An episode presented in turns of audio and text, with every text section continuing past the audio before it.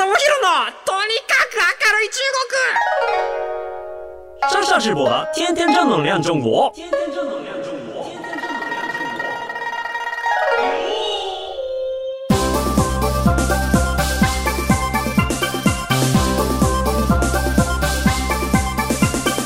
中国。绅士们、女子面、大家好，我是上下直播。皆さん、こんにちは。中国ビリビリナンバーワン日本人インフルエンサーコンテンツプロデューサーの山下智博です。日本放送、ポッドキャストステーション、山下智博のとにかく明るい中国。今週も張り切って参りましょう。あの前回、そうですよね。あの僕もその、まあ、中国で VTuber みたいな話をさせていただいて、はい、いやこの流れが、まあ、本当にあのまだ聞いてない人はぜひ聞いていただければと思うんですけれどもあの面白いことが起こっていくんじゃないかなというふうに思います。結構昔ってそのライブ 2D っていうその人間の動きを感知してそれをこうアニメのキャラ二次元のキャラに置き換えますっていうようななんかそういうような技術っていうのは、まあ、それ専用のデザイナーさんがいてでその人に発注してでイラスト作ってみたいなところで本当に何十万とかっていうのがお金がかかっていくような世界だったんですけれども、まあ、こういうのもですね今結構民主化されていって、えー、と安いやつとかだったらねあの本当に数万円で作れたりとかあとはもうまあそこそこのやつを使おうと思ったら20万30万とかでも全然できちゃうようななんかそういうような感じになっているみたいですね。ちょっと初期投資はかかってしまうとはいうところではあるんですけれども、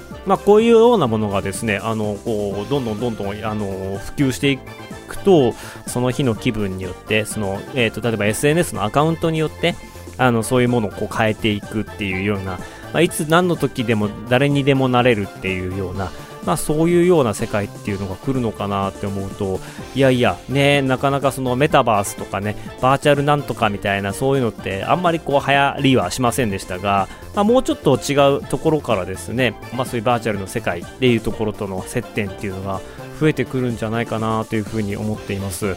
まあ、あのこういうことが起こるとなかなかちょっとねあの変化についていけないわとかっていうこともあったりとかすると思いますし、まあ、僕自身もですねそこまであの積極的にその二次元 VTuber 会話っていうの今までこう入っていたわけではないんですけれども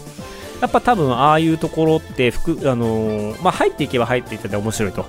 え、いうところはあるかなと思いますし入っていくプレイヤーがですねあの幅広くなっていますので、まあ、ましてやこうやってこういろんなものをですねオンラインで聞けるようになっているわけじゃないですか変な話多分こうやって耳で僕の声を聞いてくださっている皆さんはそうだと思うんですけれども、まあ、これにあの2次元の絵がついて画面になりますっていう、まあ、それだけの話なのかなというふうに思うんですよね。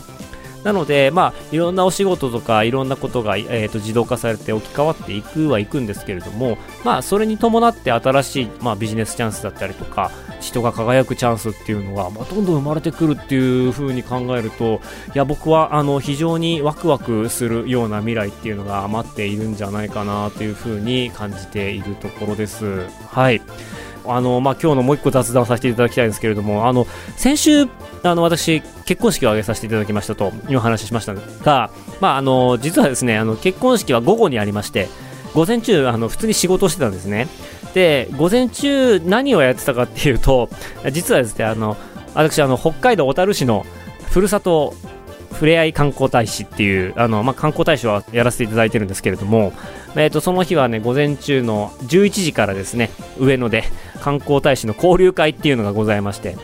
まあ、そこに行ってですね市長ですとか、えー、商工会議所の会頭ですとか、えー、観光協会のあの会長ですとか私と一緒のこう触れ合い観光大使の皆面々と、まあ、交流させていただくっていうような機会を、えー、いただきましたので、まあ、ちょうどねそういう集まりに行きたい行きたいと思ってたんですけどまさか結婚式の人どんかぶりするなんてそして自身のっていう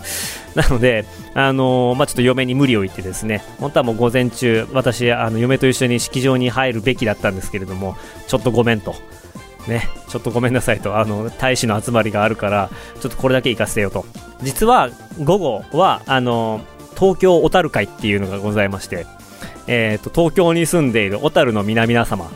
と交流ができるっていう、まあ、そこにはこういろんな企業のねお偉いさんがいたりですとか本当今回お会いしたかったのがですね、まあ、以前も会ったことあるんですけれども初代の観光庁の長官が実は小樽出身の方なんですよね。本坊さんという方なんですけども。その方もねあの当日見ら見えられるってことだったんですけれどもさすがにちょっと午後の時間はですねあの結婚式があるので、まあ、早々にあの撤退してきた次第ではあるんですけれどもいやいよいよねちょっと今年コロナも明けまして観光も動いてくるぞっていうところと、今ちょっと小樽の人たちともいろんなお話を今させていただいている中で、あもっともっとその小樽のファンだったりとか、えー、小樽に何かしたいよっていう人たちをですね、集めていきたいなっていうところで、まあ、東京での、えーと、オフラインのイベントっていうのをね、ぜひ動かしていきたいと。なので、絶対このまあ、交流会だったりとか、えー、東京タル会っていうのに参加したいなって思ってたんですけれども、まあ、後半はそれが叶わずっていうところではございました。あの、ちなみにですね、ちょっと僕勝手にこう宣伝させていただくとですね、僕がすごい小樽に行った時にも必ず行くと言ってもいい、え、ー、と、小樽正寿司っていう祭りごとですね、政治のせいで正ですね。で、あの寿司、小樽正寿司っていう、え、ー、と、お店があるんですけれども、実はですね、ここの、えっ、ー、と、お店がですね、本店が小樽なんですですが、銀座と新宿と名古屋の栄にも店舗がございまして、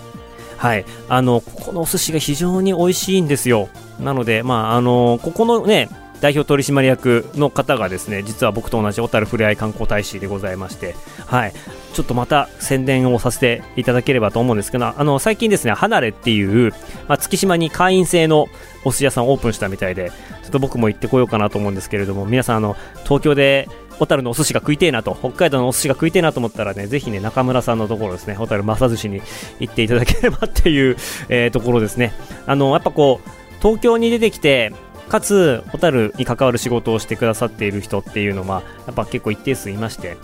まあ話を聞くとその午後の交流会東京小樽会っていうのは本当にあの平均年齢、まあ、80歳近いご高齢の皆々様のお集まりだそうで、はい、あのー、ちょっと若い小樽会っていうのを作っていかなきゃいけないねっていう話を仲間内でしていたところでした。で、あのまあ、若いって言ってもね、やっぱ40代、50代とかがやっぱりこう油乗っているところなので、まあそういうところを中心にできればなっていうふうに感じていて、で、やっぱこう、皆さんちょっとご存知かどうかわかんないですけれども、あの、加藤浩二さんも小樽出身なんですけど、加藤浩二さんともともと同級生で仲良しで、で、今加藤浩二さんが出資してやっている中目黒のジンギスカン屋さんがありまして、えっ、ー、と、富士屋っていうところなんですけれども、まあ、そこの大将が東堂さんっていう方なんですよね。で、東堂さんとかと僕仲良くて、この人がなぜ有名かというと、もともと加藤さんの大親友っていうことでもあるんですけど、昔めちゃイケが、えっ、ー、と、小樽でロケをやった時に、小樽でのロケの取り仕切りをその人が全部やったっていう、あの、そういうのがあったりですとか、えっ、ー、と、去年ですね、あの、ケイチョンフェスっていう極楽とんぼの山本圭一さんが、えーとまあ、全国でいろんなところで、えー、ライブをやってるんですけれども、まあ、そこの、まあ、取り仕切りをその東堂さんという方がやられたり、まあ、東堂さん自体が、まあ、今 YouTube チャンネルを持っていたりとかするんですけれども、まあ、吉本の芸人さんたちとすごく仲良くてですねいやすごいですよ。東堂さんがね慶長フェスっていうフェスを持ってきただけじゃなくてナインティナインの岡村さんを口説いて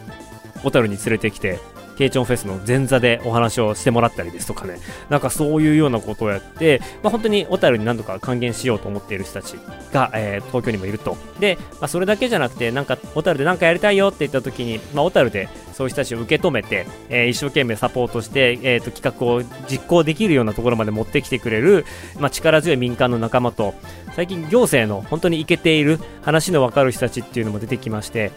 今僕もあのいろんな企画を出してるんですけれども非常に協力的でですねあの実際にこうお金がついてくるとなると、まあ、やっぱそこがおそらくちゃんとスムーズに実施されるだろうっていう、まあ、そういうところまで小樽見えてきてるのでなんとかね小樽を遊び場にしたいなと。でそこでやっぱしたいこと何かっていうとブランドっていうかその知名度は高いのに売るものがないっていう。話ですね。最近僕すごい見て感銘受けたのが、YouTube で、え、ー、と、中川正七商店さんの会長の中川さんがですね、まあ、ピボットっていう佐々木典彦さんがやっている、え、ー、と、インターネットのビジネスのトーク番組に出ていまして、で、まあ、そこで、まあ、伝統芸能をいかに、えっ、ー、と、守っていくか。で、伝統工芸をやって、まあ、その地方にいる、えー、と工芸であまり食えていない人たちっていうのを、まあ、いかにこう経営スキルを教えながら、あのお店でフォローして、会社でフォローして、まあ、日本国内、ひいては海外にその人たちの商品を売っていけるかみたいなところで、まあ、いろんな話をしていって、まあ、地域とあの工芸の業界との間の課題とか、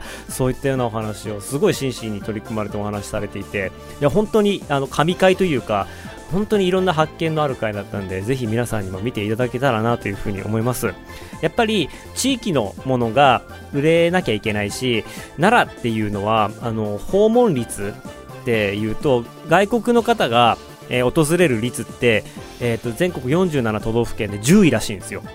やっぱその東京、大阪、京都っていうところがやっぱりすごい上位に来るんですけれども、やっぱ大阪、京都に来た人が、やっぱりこうついでに奈良もやってきてくれるっていう、そういうところがあると。ただ、まあ、そこで大仏商売といって、まあ、ほっといても人が来てくれるから特段、えーと、ビジネスだったりとかあの集客に苦労することはない。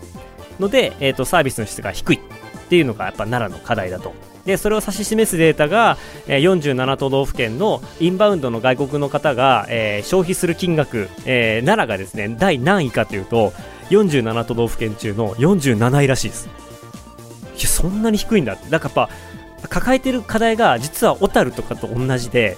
知名度はあってほっといてもお客さんが来るんだけれども宿泊施設が行けてなかったりとか地元のものをうまく海外の人が好むような形にできていなかったりとか消費してもらうマインドとかっていうのがないと。だから、あの、みんな、そういうのだからみんな鹿見て、鹿せんべい200円、300円の買って、えっ、ー、と、夕方には大阪に帰っていく、京都に帰っていくみたいな、そういう悲しい現状が奈良にはあると。で、まあ、そこを救えるのはやっぱ奈良って歴史の街だし、そういう文化の街だから、そういう昔からある歴史とか文化っていうものをうまく外国の人にパッケージングしたりとか、えっ、ー、と、商品に思いを乗せたりとか、え、ストーリーをつけて見せることで消費してくれるよねっていうようなところを、まあ、ずっとあの戦っているんだっていうような話してて、いやもうまさに小樽でやりたいことも本当に近いなと思っているんですよね。まあ、中国の方が、えー、とそこで来て、あの、ぐっと心惹かれて消費したくなるような、えー、と環境整備、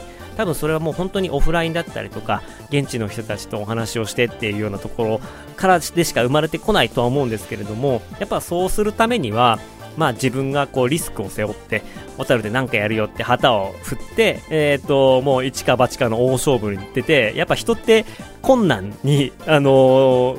向き合わないと、救いの手は差し伸べてみんなくれないし、あのー、いろんな汗をかいてですね、やばい汗と冷や汗とかも含めて、まあ、やっていくからこそ一生懸命追い詰められて考えて突破口が見つかるっていうようなところがあると思うので、まあ、やっぱこうちょっとリスク取って勝負するっていうのが、やっぱ今年やっていきたいなっていうふうに思っています。で、まあ、なんでこんなことを思ったかみたいなのも含めてなんですけれども、まあ、ちょっと今日のテーマに行きますね。今日のテーマはこちら。竹内涼監督、再開兆候が思いのほか良かった。あのー、5月の末にですね、竹内涼さんっていう、えこの番組でも一回ね、竹内さんってこんな人なんですよってお話をさせていただいて、はい。えっ、ー、と、その監督がですね、今回、あの、長江っていう、まあ、中国でいうもう本当に長い川ですよね。あの、四川のもう本当に果ての果てですよね。中国の国境の本当に、あの、一番西側に、えっ、ー、と、源流のある。で、かつそこから、えー、上海まで流れている長江っていうすっごい長い川があるんですね。で、その川を、え、ー、と、10年前の NHK のドキュメンタリーで、下流からどんどん登っていって、長江沿いに住む人たちってどんな人がいるんだろうっていう。で、その源流っていうのは一体どうなっているんだろうっていうドキュメンタリーを10年前に撮りましたと。で、まあその当時はやっぱ中国語も話が、話せなかったし、通訳さん頼みだったし、ただそこで出会う中国の人たちが非常に魅力的な人たちで、で、非常にあのいい人たちだったと。で、まあ10年経って、まあ中国での知名度しかり、中国も話せるようになって、いろんなことが分かっていく中で、じゃあ今もう一回行くことで、えー、新しい長江終焉の沿岸の人たちの暮らしっていうのがどう変わったか、えー、そういうようなものを追っていくドキュメンタリーっていうことでカメラを撮って、まあ、コロナ禍ですね、コロナ禍、あのー、まあ、日本の人たちがこう中国とかに行けない間に中国の奥地はどうなってるかっていう、そういうのも含めて、まあ、ドキュメンタリーとして撮ったっていうのが今回の映画ということです。あのー、まあ、先に言っておきますと、竹内さんって本当に、あの、ツイッターとか見てると、竹内さんのこと嫌いな人とかも結構いたりとかするんですよね。あの、素直ゆえに嫌われるっていうところもあったりしますし、やっぱその立場上、なんか、どちらかっていうと、なんかもう完全に、まあ、中国の人のために動画を撮っている、番組を撮っていると。で中国の人を喜ばせるために多少日本のことを蔑んでも構わないんじゃねえかみたいなことをいろいろ言われているような人なんですけれども、まあ、あの、なんだろうな、そこに関してはもう皆さんの意見があるので、僕がどうこう言うっていうわけではないんですけれども、まあ僕が考えるに、竹内さんが、えっ、ー、と、まあそこでみんなに問題になってくるのは、やっぱり竹内さんが都会の話、中国の、まあ、大都会、上海とか北京の話を竹内さんがすると、ちょっとね、誤差が出るなっていうのは僕は見てて思います。あの、もちろん、駐在して現地に住んでいる人たち、都会で普段から生活している人たちの方が都会生活長いし、都会で起こっていることをもっと敏感にキャッチできている。まあ、一方で、竹内さんっていろんなところ行ったり来たりとかしているので、その人たちに比べて中国の都会がどうなっているかっていうのは、僕はそんなに、あの、詳しい方ではないなと思っているんですよ。うん。ましてや、あの、本拠地が南京にあったりとかするので、まあ、北京、上海で起こっていることがどうなってるのかっていうのは、結構、あの、竹内さんが、まあ、知っているのと、まあ、現地で暮らしている人たちのリアルっていうのが若干違うっていうのは、これはもう、あの、しょうがないかなと思いますし、あとは、僕もあるんですけれども、ある程度有名になっていくと、周りの人がすごく優しくしてくれたり、よいしょしてくれたりとか、まあ、カメラを回すと、あの、本当になんかお決まりの言葉というか、ちょっと自分もよく見せようと思って、本心じゃないことを言ったりとか、あのー、なんか優等生的な回答をしてくるところとかあったりとかして、まあ都会にいるとですね、なんかその、僕が見ている中国、まあ多分竹内さんも同じだと思うんですけど、僕が見ている中国って本当に優しい人たちが周りにたくさんいるんですけど、なんかそれとは違う、皆さん、他の日本人で中国に住んでいらっしゃる方の中国と、多分僕とかそういうちょっと有名になった人の中国ってやっぱ全然違うんですよね。うん、まあ、全然なのか、結構違うのか、ちょっとだけしか違わないのかって僕もわかんないんですけれども、やっぱ違うと思うんですよ。なので、あの、僕的には、竹内さんがその都会で撮る動画、都会で撮る番組って、なんかちょっとそういうバフがかかっているので、あんまり僕はそんなに好き好んで見ないんですよね。あの、まあ、ごめんなさいなんですけど、まあ、こういうのも含めて竹内さん別に言ってもいい人なんで言いますけど、まあ、ただ今回、まあ、そういうような映画だったら嫌だなーって思って行ったらですね、あの、本当にね、良かったのが、奥地に行くわけじゃないですか。奥地に行くと、いや、普通に、あの、都会、重慶とかそういうところの都会に行くと、竹内さんのこと知ってる人がいたりとかするんですけど、奥地に行けば行くほど、あ、日本人が来たっていう目線になっていくので、で、しかも中国語喋ってるから結構擬態化できているので、割と、あの、僕としては、リアルな中国の人たちのコメントとか、暮らしっぷりが取れてるなっていう風に感じがして、で、そうなってくると、まあ、ドキュメンタリーとしての価値って非常に高いなと。思うようになってきて、そういう意味で言うと、いや、竹内さん、あの、本当にこう、辺境の地に行くと、僕的にはね、多分僕的には竹内さん辺境の地に行くと、中国人のみならず、日本人の人にも心に響くような作品を撮れる監督なんだなっていうのを実感しました。えっ、と、僕がこういうのを言うと、多分中国の人をもし聞いていたら、若干気分悪くなるかもしれないんですよね。あの、竹内さんって、つまり、うんと、中国の人たちが好きそうな映画、映像を撮るっていうのは、まあもちろんこれもう造作もないことだと思っているんですよ。で、まあ、今回、あの、日本で上映すると。で、ナレーション、こじ、こじるり使ってるんですね。小島瑠璃子ちゃんナレーション使っていて、で、えっと、日本で見せますと。いう風になってきた時に、まあもちろん中国の人が喜んでっていうのは当たり前。ただ、中国の人が喜んでくれそうな動画を作るっていう、そういうちょっとなんか、こびる姿勢みたいなものとかが見えてきたときに、やっぱりこう中国のこと、中国長い日本人とかは、ちょっと拒否反応が出たりとかする。いや、これはもう、あの、致し方ない事実で、でも、こういう人たちの心を怪獣させていくような作品を作らないと、あの、竹内さんの今回の狙いって、まあ、今回その、一週間のドキュメンタリーウィークっていう中で集客して、で、その集客の反応が良かったら、ちょっと全国ロードショーができる。なので、ちょっと、山下、集客手伝ってよみたいな感じで声かけてもらったんですけれども、まあ、あの、日本人が見てもぐっと来ないものを作っても、日本では広がっていかないので、まあ、ちょっと僕としては、みんな竹内さんすごいすごいっていうような風潮になっているんですけれども、まあ、僕としてはちょっとそういう日本人的な目線で、なんかあのー厳しめにというか、ちょっとシビアな目線で見ないといけないなっていう自覚があったので、そういう目線で見に行ったんですけれども、まあ結果としてはですね、奥に行けば行くほど映像が面白くなっていくんですよね。後半になればなるほど、あの、面白い映像になっています。あの、10年前に知り合ったチベット族の女の子がですね、あの、10年の歳月経って、えー、当時ですね、あのちっちゃい、まだ16歳ぐらいだった時に、羊を抱いてですね、そこに本当に1日に1組か2組しか客が来ないような観光地に羊を抱いてずっと待っていて、で、羊と一緒にあの写真撮りませんか？みたいな。それでこう、あの、1枚100円もらうみたいな。なんかそういうようなお仕事をしていた16歳の女の子がですね、あの、当時、インタビューしたら、将来何になりたいのって。いや、将来私は、あの、民宿を経営したいんだと。なんかそんなことを言ってて。で、10年の時が経ち、じゃあその彼女は何やってたか、10年経って何やってたかっていうと、自分の民宿建ててるんですよ。なんかそういうような、ちょっと心温まるようなストーリーしかり、あとはですね、あの、10年の間で、まあ、昔行った場所がですね、新しいダムの開発があって、で、そのせいで、えっ、ー、と、住んでいたところが、まあ、全部水の中に、ダムの底に埋まってしまっている、水没しているっていうような、えー、そういうような状況があったりとか、あとは、えっ、ー、と、まあ、物流のその拠点だったんですけれども、まあ、海運とかが発達したり、陸運が発達したりとか、空運が発達したりとかしてる関係で、あの、船をやっている人たちが、えっ、ー、と、まあ、拠点を失って、ちょっとその、あの、職を失いそうになっていたりとか、まあ、ギリギリのところでやっていたりとかっていう、なんていうかね、開発だったりとか、えー、都市が便利になっていく、街が、国が便利になっていく一方で、まあ、割を食っている人たちっていうのもいるわけですよね。うん。で、やっぱそういう人たちとかっていうのを、まあ、ちゃんと映すし、えっ、ー、と、そこに対して、こうだから国はダメだとか、こうだから、えっ、ー、と、科学の発展は良くないとかっていうような、あの、そういう心理の誘導とかっていうのが、まあ一切ないんですよね。まあ単純にそういう問題を移して、えっ、ー、と、そこにはあまり踏み込まないと。やっぱそういうものを金銭触れられる人が、えっ、ー、と見て、まあ表面上はすごく、表面上っていうか、あの普通に何も考えれて見ていれば非常に感動する物語になってるんですけど、要所要所でそういう中国の、まあ社会的な問題みたいなのも、まあちゃんとしっかりこう取り込んでいて、で、終わった後に、まあ、感動する気持ち、よかったな、いいもの見たなっていう気持ちと同時に、なんかちょっと一末の胸くその悪さみたいなものも残っているっていうのが、まあ、僕はなんかドキュメンタリーとして非常に点数が高いポイントなんじゃないかなっていうふうに思ったんですよね。うん、なんか、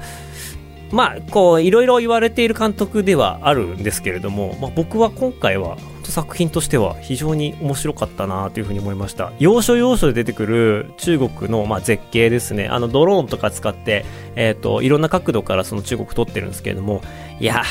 奥地に行けば行くほど面白い国だし、綺麗な国だなと。うん。で、まあ、昔とは10年が経ったっていうところで、本当に、なんでしょうね。10年経ってっていうところで、やっぱこう、もう一個のテーマがなんか再会だったんですよね。久しぶりにそういう人たちと会うっていう、なんかそういうようなものを見て、いや僕もなんだかんだ言って中国関わり始めてもう10年以上経っているので、まあ当時僕が行ったばっかりの時にお世話になった人とか、行ったばっかりの時にあの通ってた店とか、まあ多分ほぼほぼ上海だったらないと思うんですけれども なんかそういう人たちに会って、改めてお礼を言ったりとか、改めて昔を懐かしんだりとか、当時はね、全然言葉が話せなかったのでね、なんかそういうのも含めて、当時の話を、昔話をいろいろできたりとかするっていうのが、ああ、なんかそういう時間がね、流れていて、やっぱいいなっていうふうに思いました。本当は、あの、こんな褒めるつもりじゃなかったんですよ。もっと、いや、竹内さん、またこれ、こんなことやって中国の方は喜ぶかもしれないけれども、日本の方これ見ても全然響かないですよ、みたいなことを言ってやろうと思ったんですけど、ちょっと思いがけずよかったんだよな。なんか、あのー、まあ、一旦、ロードショーが、まあ、今回のドキュメンタリーウィークが終わったは終わったんですけれども、まあ、もしかしたら今後ですね、どっかで見る機会があるかもしれないですし、僕がね、Facebook で良かったよって投稿したら、小樽の人がですね、これちょっと小樽で上映できないのみたいな話を持ちかけてくれたりとかして、まあまあまあ、あのーそんなことがあってもいいのかもしれないですし、そういうところでもしかしたら次また見れることがあるかもしれません。はい。なんかね、テレビディレクター、テレビの出身の方なんで、うん。もう本当に要所ツボを抑えていますし、はい。あの、個人的な感情で見たくねえっていう人はいらっしゃるかもしれないですけれども、この映画に関しては僕はよ、いや、見てもいいんじゃないかなっていうふうに素直に思ったので、宣伝させていただきます。はい。なんかこういうね、ちょっとあの、なんだろう、毒吐きながら 宣伝した方が あの、リアルかなと思って、はい、お話しさせていただきました。ということでですね、またどっかいつかのタイミングで竹内さん呼びたいなと思うんですけど、あの人ね、あの、もうこうやって日本のメディアで喋らせるとね、本当になんか、あの、嫌われるような発言とかね、言葉遣いをするからね、あんまり呼びたくないなっていう気持ちもありつつです。はい。あの、ご要望があれば、どっかのタイミングで、えーお話ししたいなというふうに思ってます。